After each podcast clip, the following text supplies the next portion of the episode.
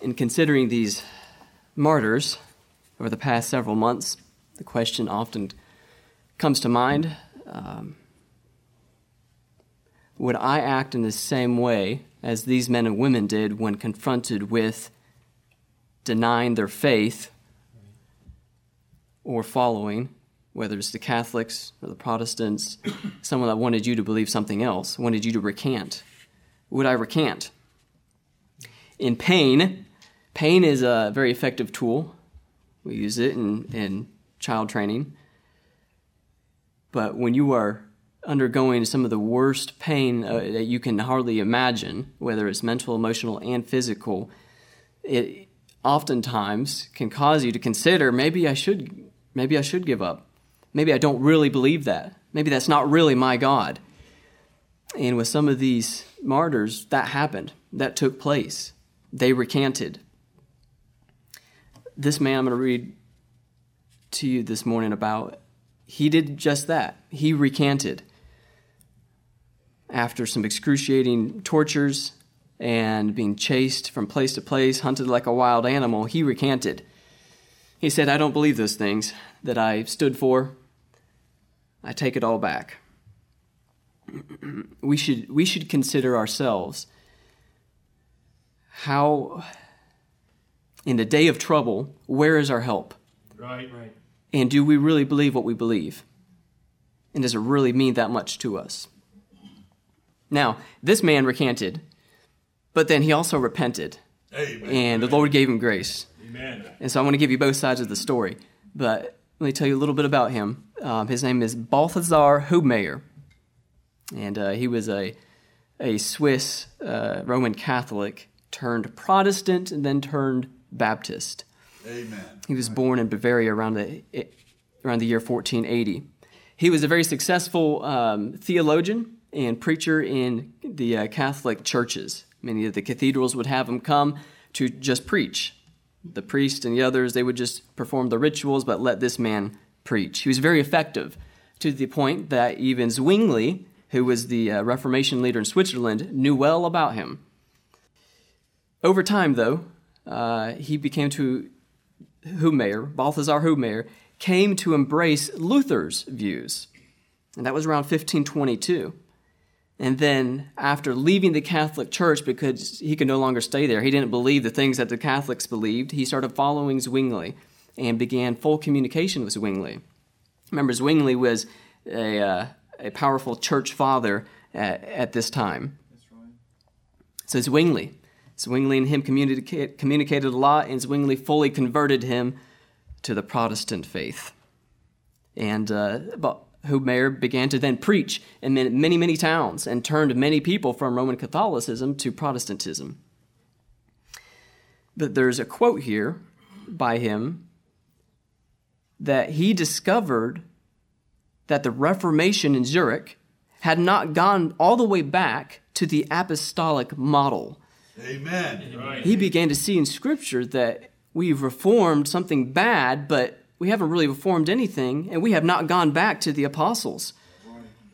And so what he did is he brought these newfound uh, these thoughts and, and these observations before Zwingli and some of the other church fathers, who at first saw his consistency, but they rejected him and said, no, no, no, none of that.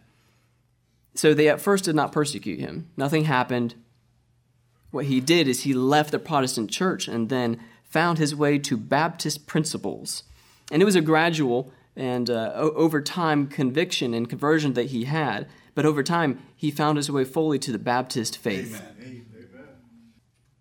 He preached open air to many, to multitudes of people in in Switzerland. He traveled throughout Switzerland um, as as a somewhat Baptist preacher, preaching to the Protestants now about baptism. Amen.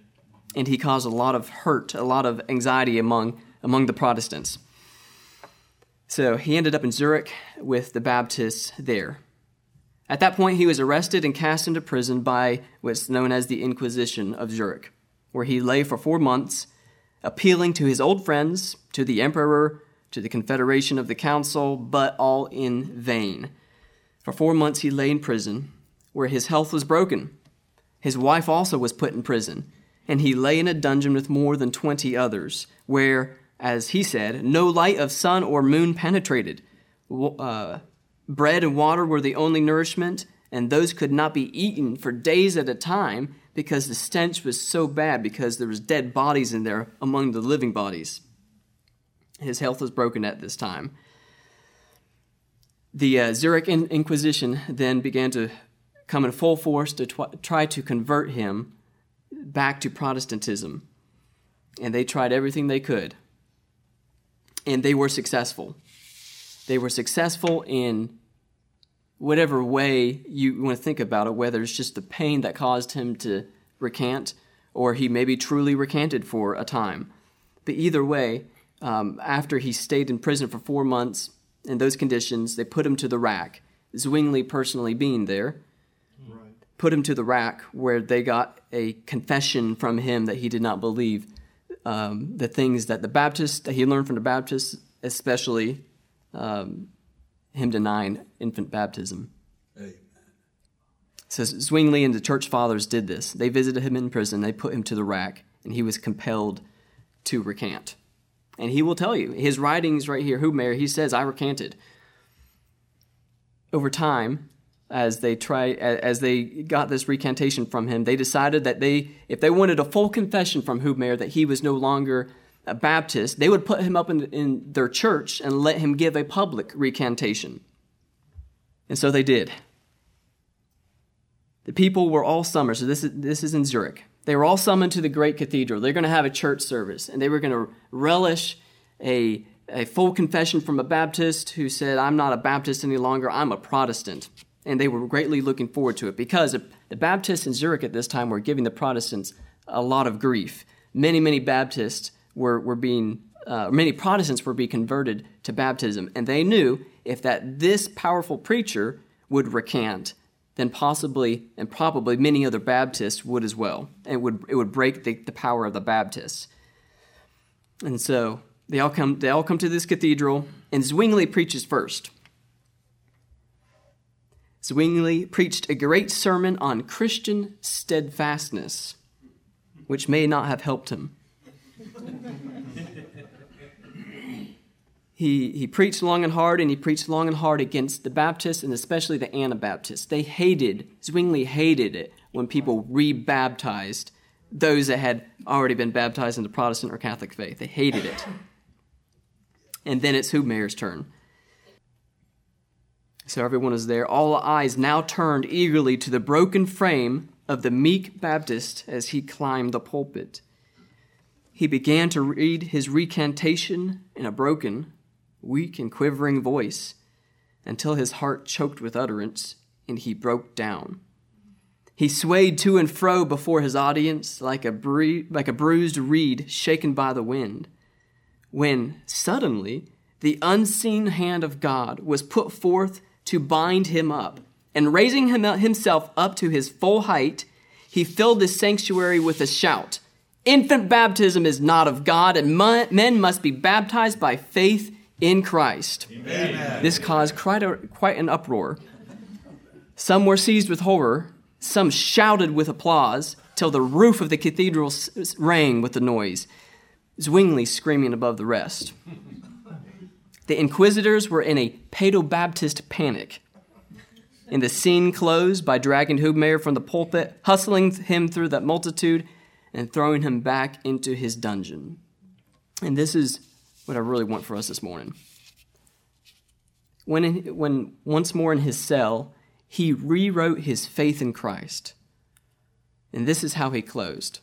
And we should always be mindful that just like great men in the Bible and great men in this church, you can sin, you can leave the Lord, you can recant from true doctrine, but when you have repented, the Lord can visit you with His Spirit. Right. He can restore fellowship with you, Amen. and you can go on being a great and mighty warrior for Him as this man was. Yes. Here's, here's his closing words O immortal God, this is my faith. I confess it with heart and mouth and have testified it publicly before the church in baptism. I faithfully pray thee, graciously keep me in it until my end And should I be forced from it, as he was, should I be forced from it out of mortal fear and timidity, by tyranny, torture, sword, fire, or water, I now appeal to thee, O my compassionate Father. Raise me up again by thy grace of thy Holy Spirit, and suffer me not to depart without this faith. Amen. This I pray thee from the bottom of my, of my heart, through Jesus Christ, thy most beloved Son, our Lord and Savior. Father, in thee do I put my trust. Let me never be ashamed. Amen. The Lord be praised. Amen.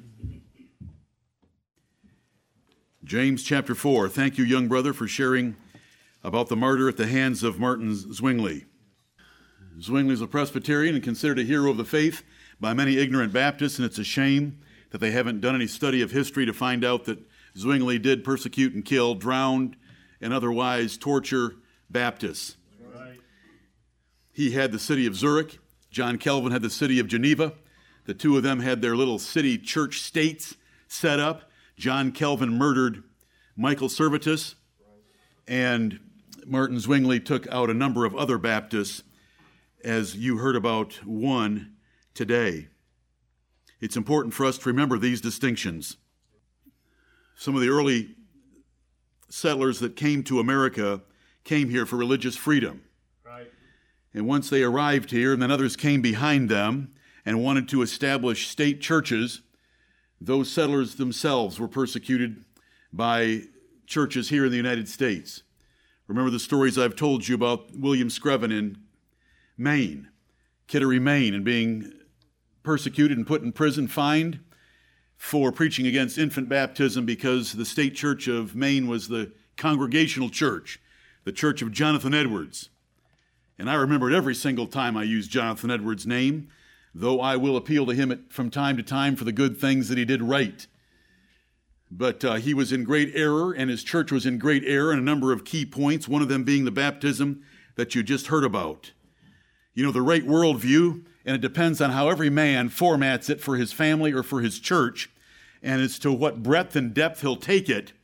But the, the, the right worldview has got to include measures of denominationalism, right. or it's not defined enough to be of much value. Right. And we are Baptists. Amen.